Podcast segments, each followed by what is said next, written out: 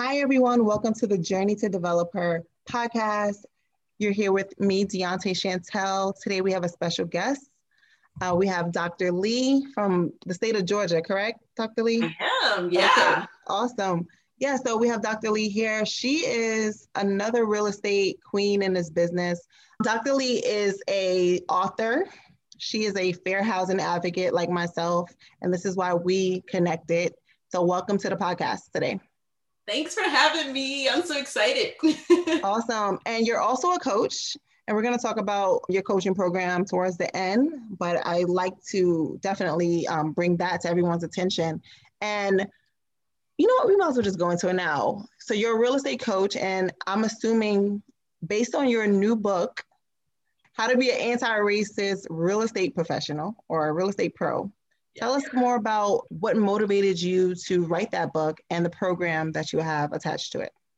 Sure. So, I have been a real estate educator, coach, trainer, corporate trainer, whatever you want to call it, for over 10 years now. And I would say maybe starting around 2016, 2017, I started making sure every time I taught a class, no matter what the topic was on, it could be randomly marketing or just something not related to mm-hmm. fair housing, I started putting fair housing into everything I was saying because if I was on Instagram or YouTube or some social media site, I would notice that real estate professionals who I knew, and I knew they didn't necessarily mean harm, they were mm-hmm. saying and doing things that truthfully were discriminatory, whether it was discriminatory because you're Black or, you know, so race based or familial status or whatever. So I was like, okay, wait a minute we're not talking about this enough. Mm-hmm. Fast forward to, you know, the tragic murder of George Floyd. And now all of a sudden people were like, okay, we want to hear more. So prior to um, last summer, the summer of 2020, people were fighting me. Like I remember in classes, I would say to people, I am the messenger.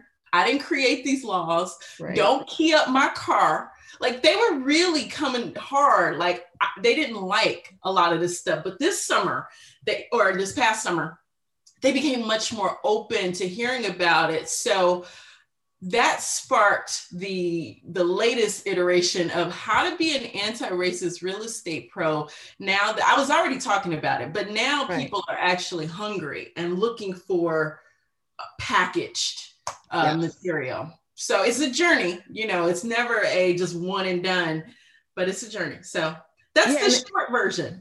right. I mean, I thought that was just like soon as I saw your profile, I don't even know how I found you, but I saw your profile. I was like, wow, she's me.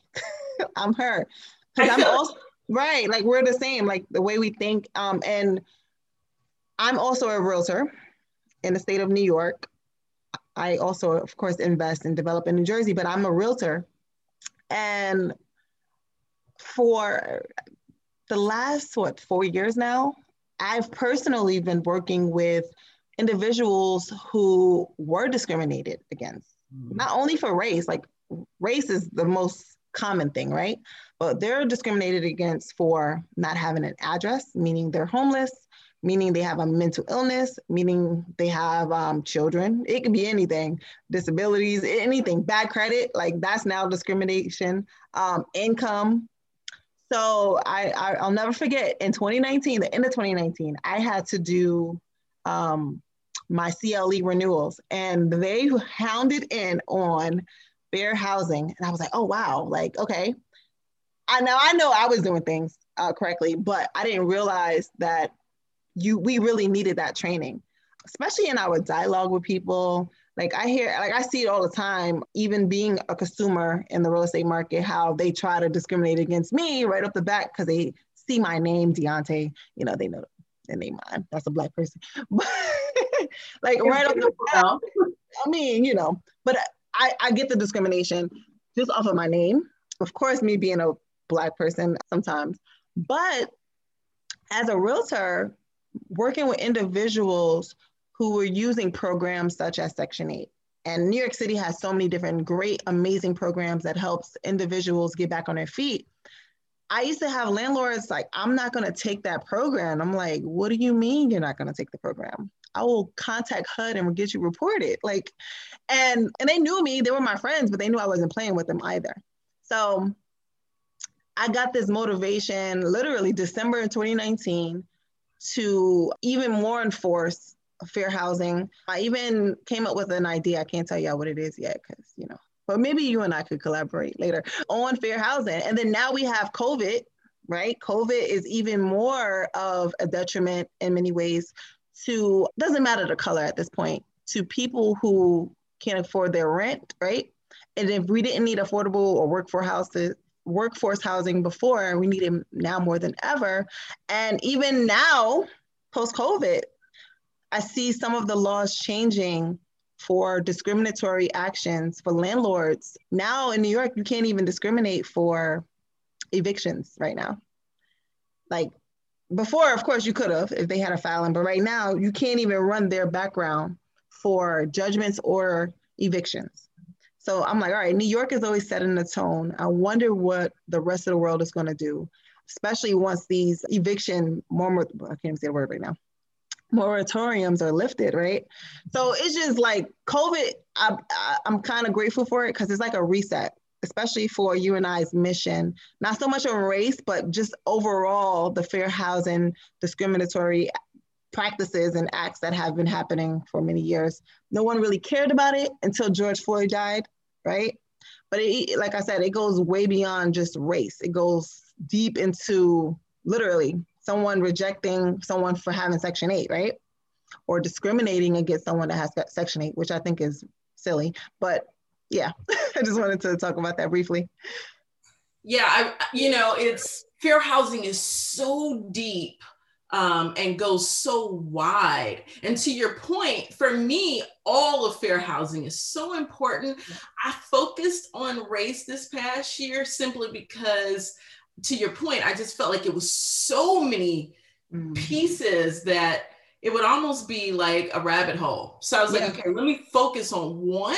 But I definitely, unfortunately, see the discrimination that really befalls a lot of people of a lot of circumstances and it just shouldn't be fair housing should really be for all yes i agree and but i love you know i love your mission i love what you're doing and it's necessary it's it's super necessary we feel i mean we're in 2021 george floyd died in 2020 who would have thought that we needed to have a conversation about race but now more than ever thanks to thanks to technology, we see even where homeowners are being discriminated against more than ever with their appraisals, right? That has been the topic of discussion over the last year. And now, I mean, it's been happening for years. They're just getting caught, right? Just like with George Floyd dying, like you're just getting caught because it's being recorded.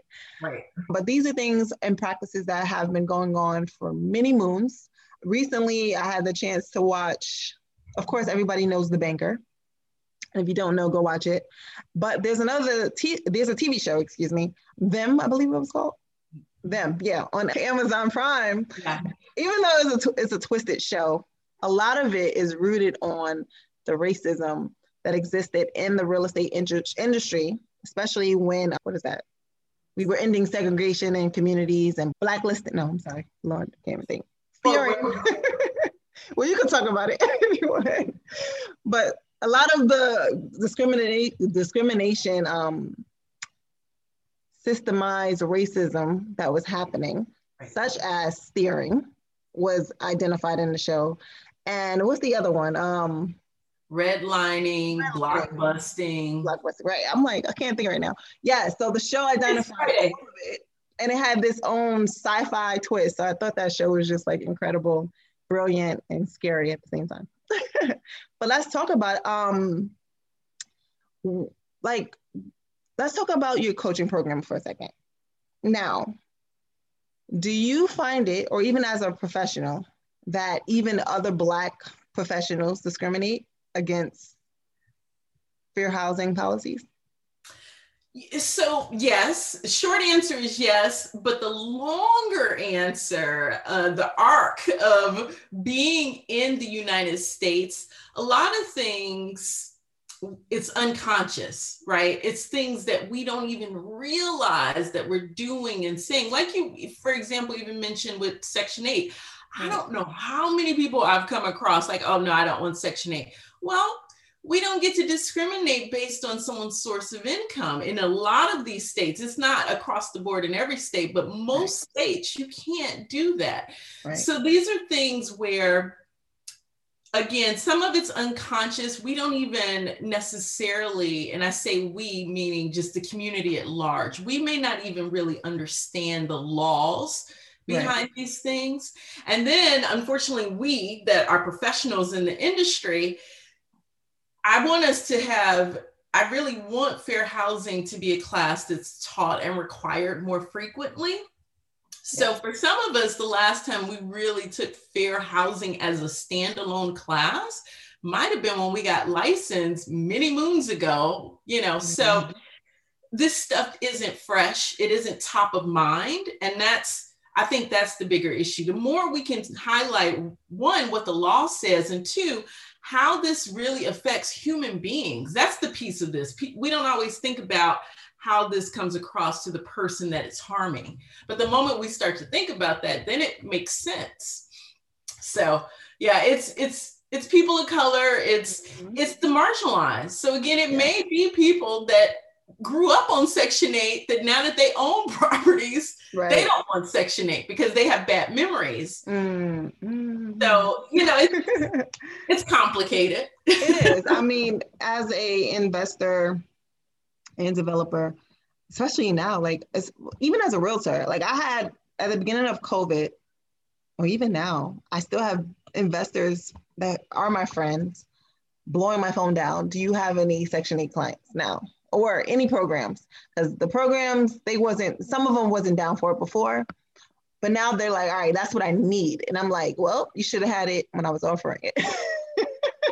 Should have took it when i was offering it. Now it's not available. No but i just feel i feel like from an investor perspective like why wouldn't you want guaranteed money from the government? I've always said that I had many a Section 8 tenants. I love it. Like, right because you still have to vet people and still review their application. I felt like that was the piece. A lot of people don't actually still review applications. You still yeah. can oh, say no to do. somebody. Yeah. Yeah. yeah. I, and I feel like, I mean, as a Section 8 landlord, I haven't had any bad experiences. Personally. Me neither. But bottom line is, these programs are there to help people get back on their feet a lot of people use it for such. Now we have programs where through Section 8 they can become homeowners. And let's talk about homeownership. It looks like you're also an advocate for homeownership, specifically in demarginalized areas such as the Black communities. So let's talk about that. Are you also like a HUD certified housing counselor as well? I never did do that official certification. Okay, okay.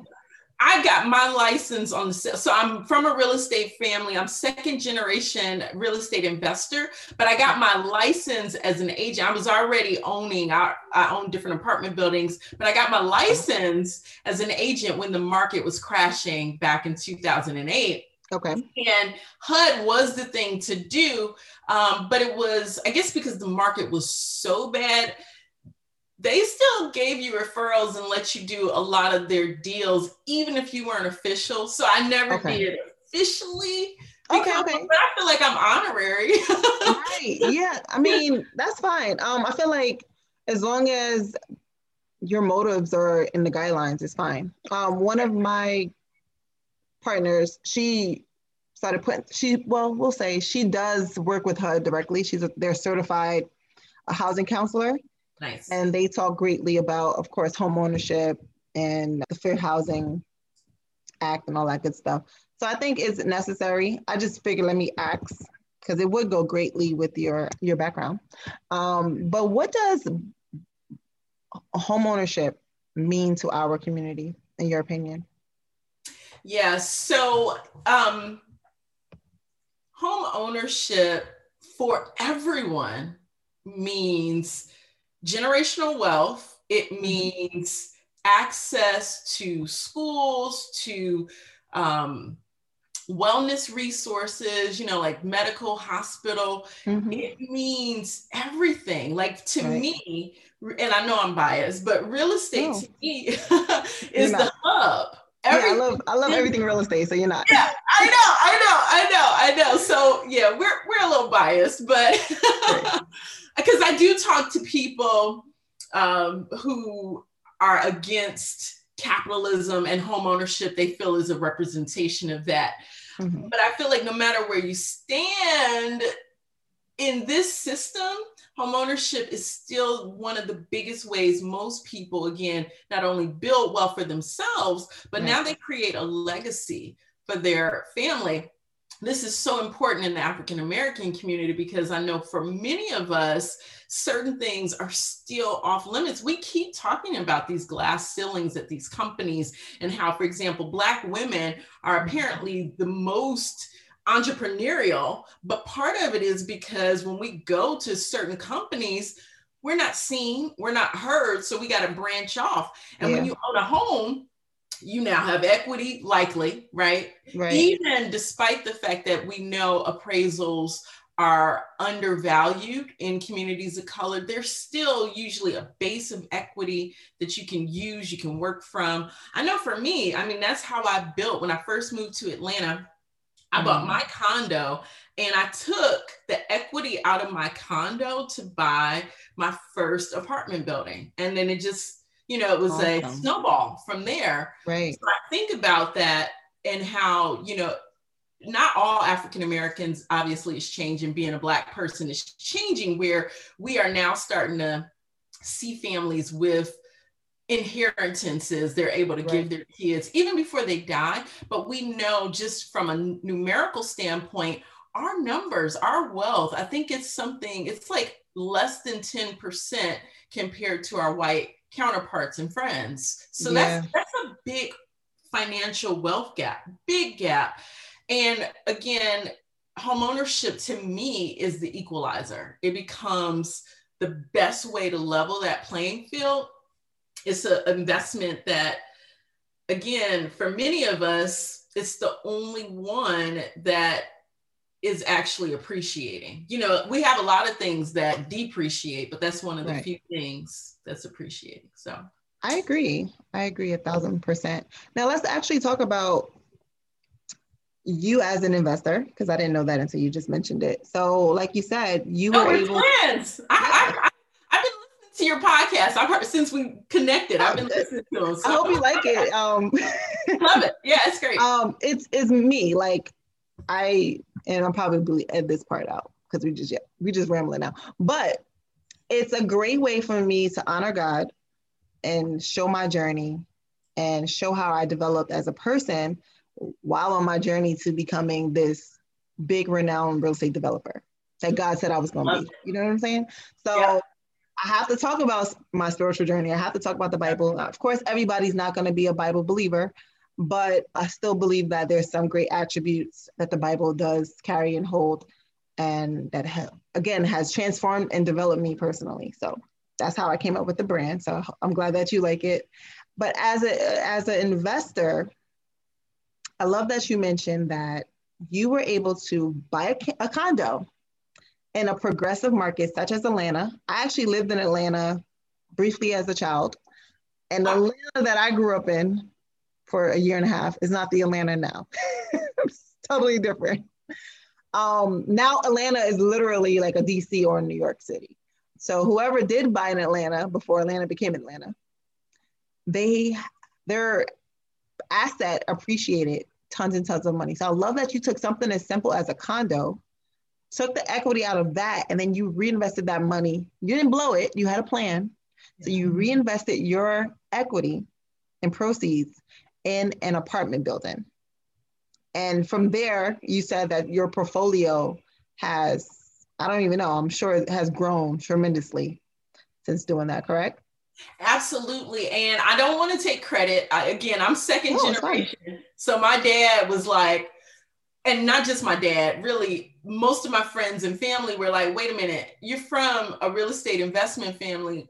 What are you doing in Atlanta not buying up stuff? So mm-hmm. They got on my back, and I had only, I had only been in Atlanta for probably a year. I've oh, been wow. here now for 20 years. Oh, but they wow. were riding my back. My dad, I mean, you would have thought I had lived here for 50 years and didn't invest. I was like, wait a minute, it's not even been a full year. Can I can I get my bearings?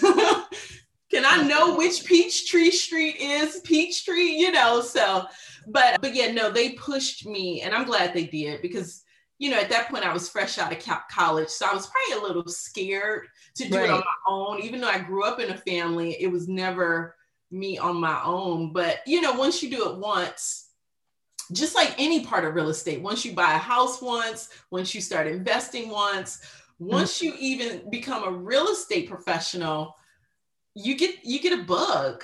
Yeah, it's addictive. it is. Like it's sad because now it's like I can't even turn my brain off from real estate. And I get people trying to get me to diversify my assets. And I'm like, yeah, I just know with real estate, it's kind of a guarantee. and I don't have to be on a computer punching number, you know, especially with stocks. Like I don't have time for it.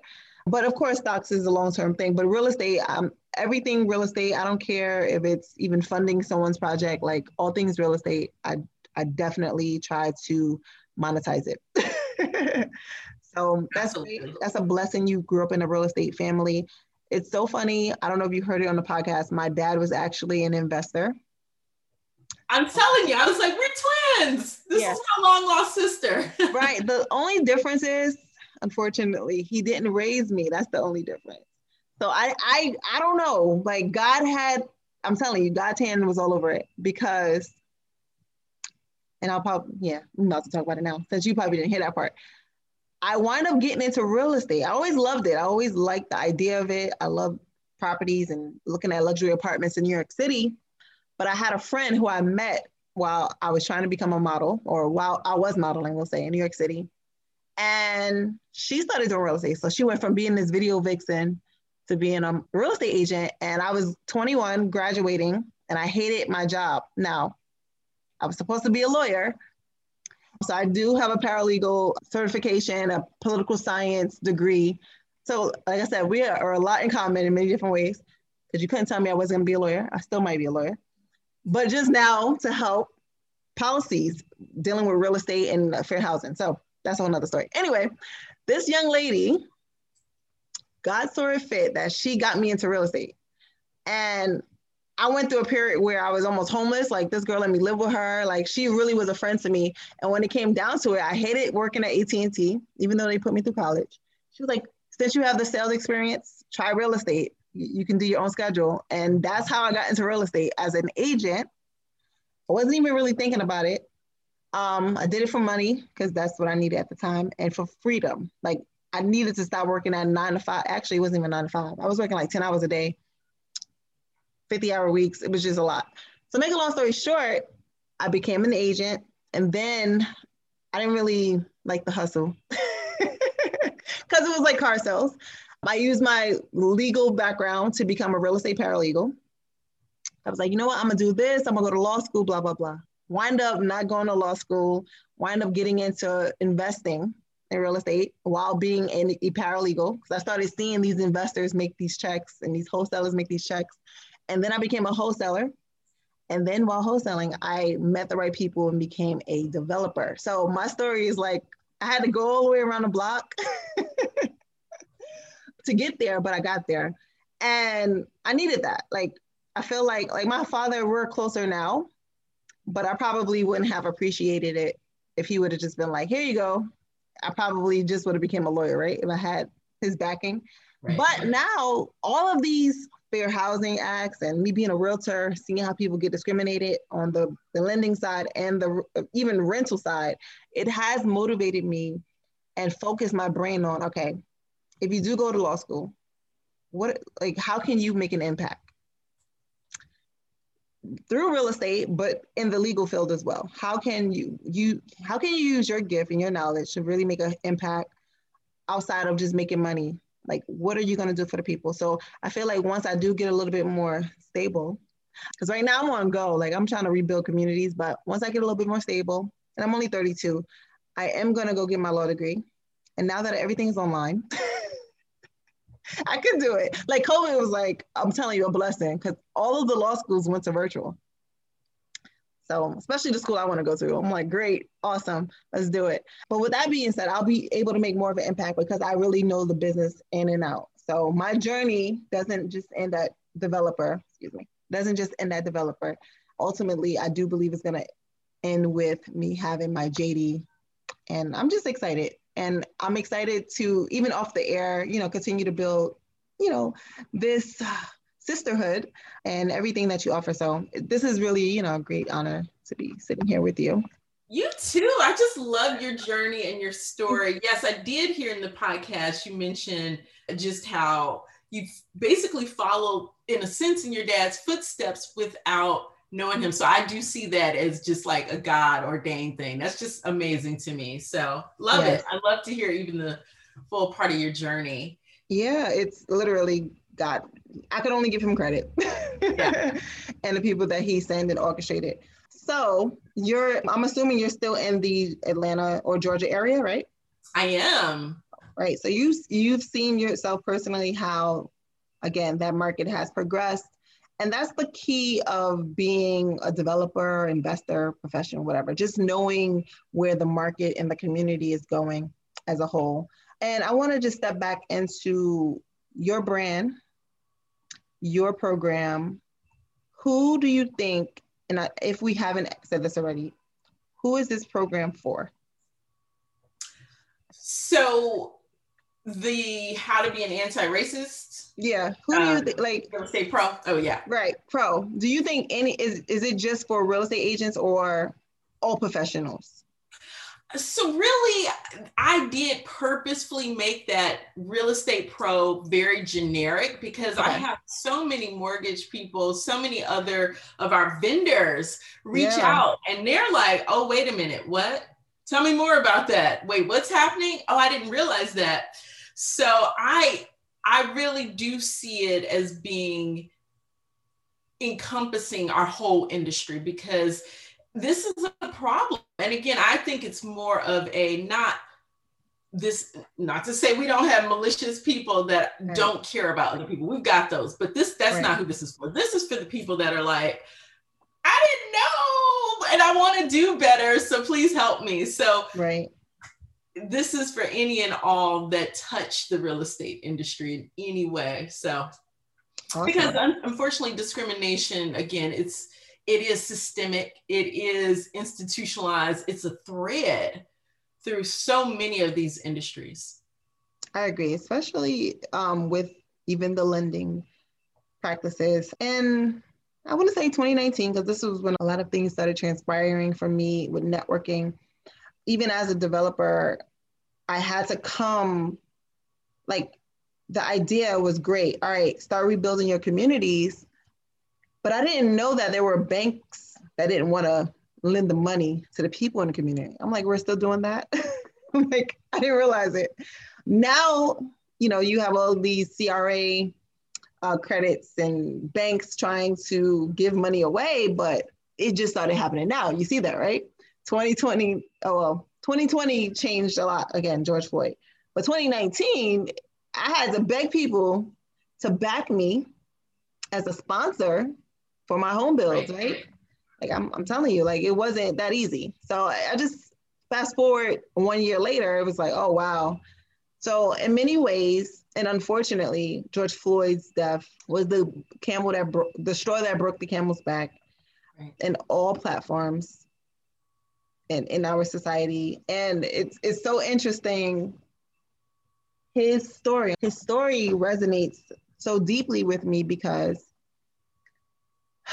I had a, a boyfriend at the time when I was dating him who actually was killed by the police when I was 20, no, 19, 19. And that was actually supposed to be like that whole, the, what happened to him. And he was a cop. That's the crazy part. Wow.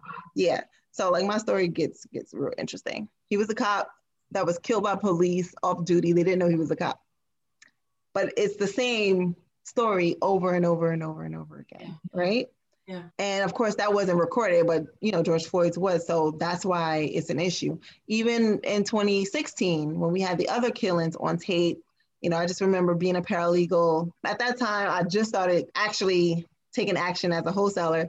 And I just remember like the voices in the in the job or the office, like like the, the like basically saying like, oh, he deserved it because he was smoking or buying stuff, selling cigarettes, whatever the person was doing, selling CDs. I can't remember.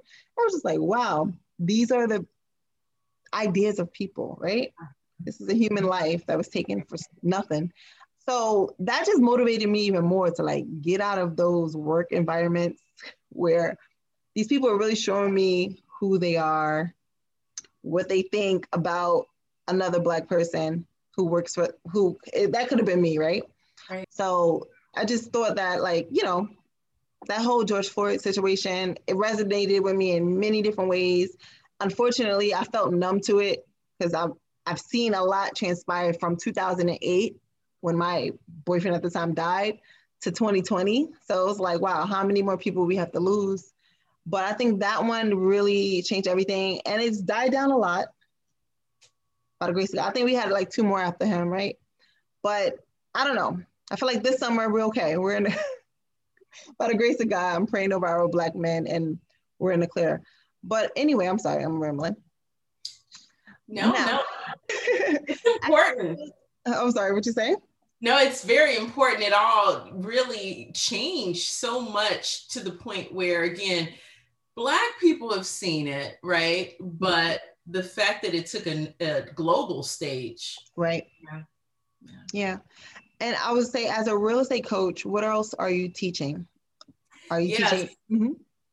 So again, I weave fair housing into everything, no matter how random it may seem. Like, how does this fit? Right. I've had people say that, like, how come?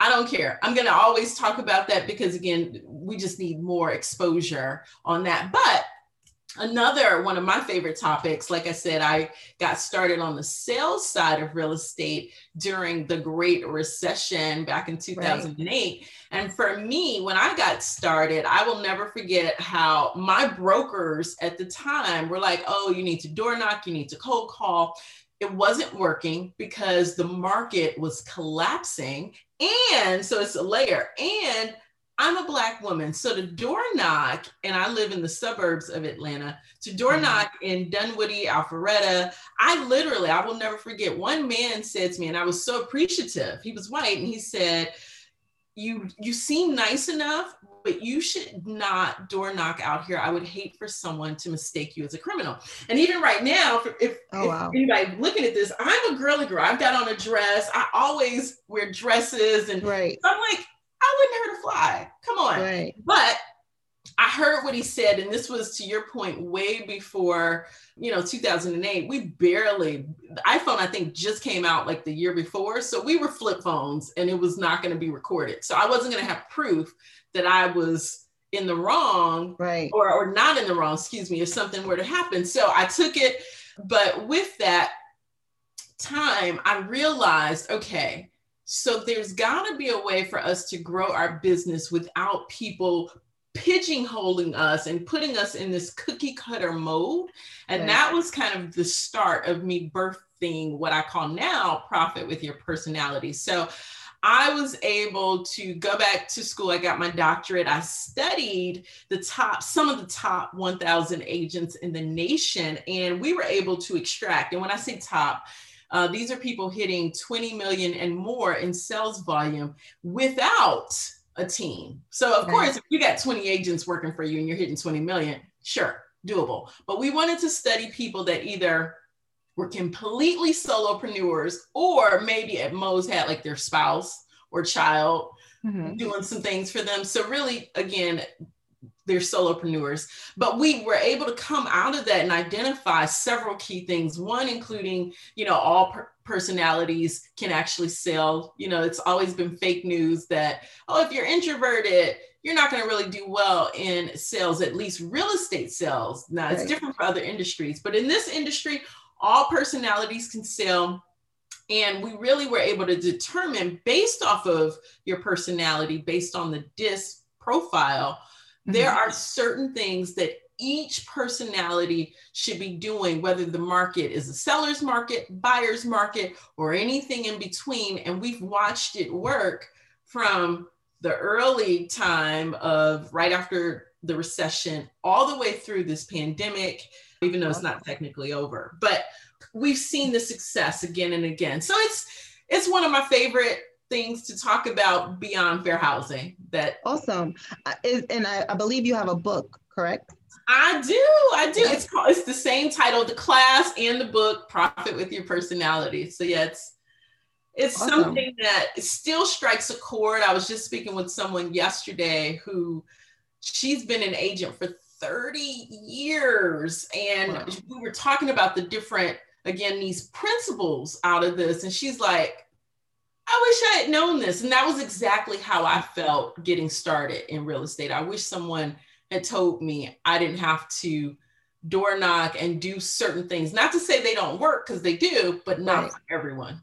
Yeah, so. I agree. Um, first of all, I'm going to go buy the book support because I'm yeah, of course. I'm also an introvert. I'm not too much a I don't even like to call myself a realtor because I only do it when I feel like doing it. But, yeah. Yeah. But I know it would be a great tool for other because I always people always come to me, um, especially in my market. How do I get started? Where do I get started? Oh, I want to get started as a realtor, and, and I'm like, okay. And some of them do have different personalities. Believe it or not, I'm an introvert you wouldn't know that. but I am, or maybe I'm in the middle. But either way, you do have to have, you have to use what works for you. And would door knocking work for me? It probably wouldn't either. However, I also am a hustler too. So like, you know, I'm in the middle. Like I do, I do appreciate money. So I don't mind going out there getting it. But starting out as an agent in New York City, I was not door knocking. And that's why I wasn't able to like make the money compared to others. So thank God for the internet. And I'm sure you have a lot of great things in your book that I could probably even use now in any aspects. I'm going to go support, and I encourage everybody listening to go support as well. And I saw another book. You might as well just tell us about all your books. Yeah. so now this year, How to Be an Anti-Racist Real Estate Pro. That was my fourth book. Okay. Uh, so there's Profit with Your Personality I am a co author of another book called Resilient Real Estate Women. I wrote one of the chapters. We all um, wrote different chapters, and it's women from all over North America. So, Canada, US, and it was pretty cool. We we wrote this through the pandemic. So nice. again, the resiliency talks about really right now what's going on. Uh, and then the third, fourth book, excuse me, is Plan to Win. That was the very first book I did. Plan to Win is a workbook, and it was more for new agents. Again, more of a workbook on how to get started. The only thing people tell me they still like it in 2021, but I will say when I wrote that back in I think 2014, okay, um, I focused a lot on social media in that, which I try to use evergreen topics that don't necessarily get old, but still, social media has really changed and evolved. Yeah. So, yeah, I probably need to do a revision. I mean, I, but sure, it has a lot of substance. Everyone should definitely go check it out. And we're going to ask you to tell everybody how they can get in contact with you how can they sign up for their program? We're, we're, I'm sure we're going to add that to the bottom of this once it is aired. But let everybody know how to get in contact with you and how to work with you. Sure. So everything for me is Learn with Dr. Lee, and that's on Instagram, Facebook, YouTube, and if you throw a .com on the end, that's my website. So Learn with Dr. Lee, L E E. Awesome, awesome, awesome. And any last tips on how to be an anti-racist real estate pro. So any tips, last minute tips on that? Yeah, the main thing that I'm asking people to do, particularly those that are hearing different things. Like I just posted on Instagram today, and I know this is going to air later, but I just posted today that in the news within the last 24 hours, there was another Black homeowner in California, in the Bay Area, who found out her home was underappraised by 400 and I think it was $96,000. Like half a mil half a hmm. million dollars. So every time I do these posts on Instagram and Facebook, people are always like, oh, I didn't know this hmm. was still happening. White, black, and everybody in between. So I have been challenging people that say things like that to me, set up for free on Google Alerts. Just set up Google Alerts. You can Google Google Alerts and right. type in fair housing and set up an alert so you see it every single day. That's all I'm doing. And that's how I'm keeping up with all of this stuff. And a lot of people um, who maybe feel like fair housing, oh, it's law, it's being achieved by everyone. You'll see it's a lot of people that are experiencing uh, discrimination every single day in housing. So that's just a quick tip. Set up Google Alerts. I think that, thank you. Thanks for that tip. No, I think that's incredible. We need to see it dead in our face in many cases because no, it's like no one would believe it. So I do, I love that God is exposing people that are not doing right by his people, right? And this will help make a change. Do you have any predictions for what's to come in fair housing, especially post COVID? And even with our market, what do you what are your predictions with those two? Yes. So one thing, another piece of news that just came out, I think within the last week, was that the federal government HUD is giving like 19 million to different organizations that want to again pursue fair housing and they want to police it more. So I mm. think yeah, I love that. I think we're going to see even more, unfortunately, of these stories come out. But you said this point earlier it's not that there's an increase in the stories, it's just that there is now more exposure. People yeah. are getting caught. And I think that's actually a good thing. We need more people to get caught. Yeah. So I think the more people get caught, the more likely it's actually going to decrease incidents because you, you won't be able to hide anymore, right? So I'm looking forward to, unfortunately, the uptick creating a more equitable housing market. That's what yes. I really feel like will happen. Yeah. Um, and then as far as the market, you know, I, I'm definitely a big believer in the market being cyclical. So we're already starting to see, just based off of the numbers from NAR, the last month was the first month in maybe about eight or nine months that things are actually slightly, I think it was only 1%, but it oh, was Lord. slowing down.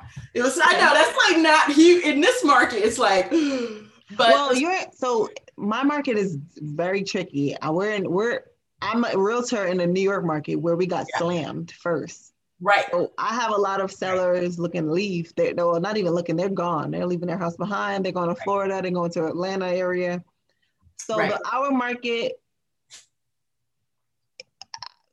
I didn't really see what everybody was talking about. Like I had like, you know, maybe a hundred people per house showing up, not at the same time, but at two different or three different um, open houses. But in New Jersey, where I live, you have people lined up, wrapped around the corner, trying to get in the house. I didn't see that, but it's really the New Yorkers going to Jersey. right, right, right. So it's a different market. So I don't know. We'll see. I, I yeah, I do. I did think that they weren't gonna back up the homeowners, but I think they will.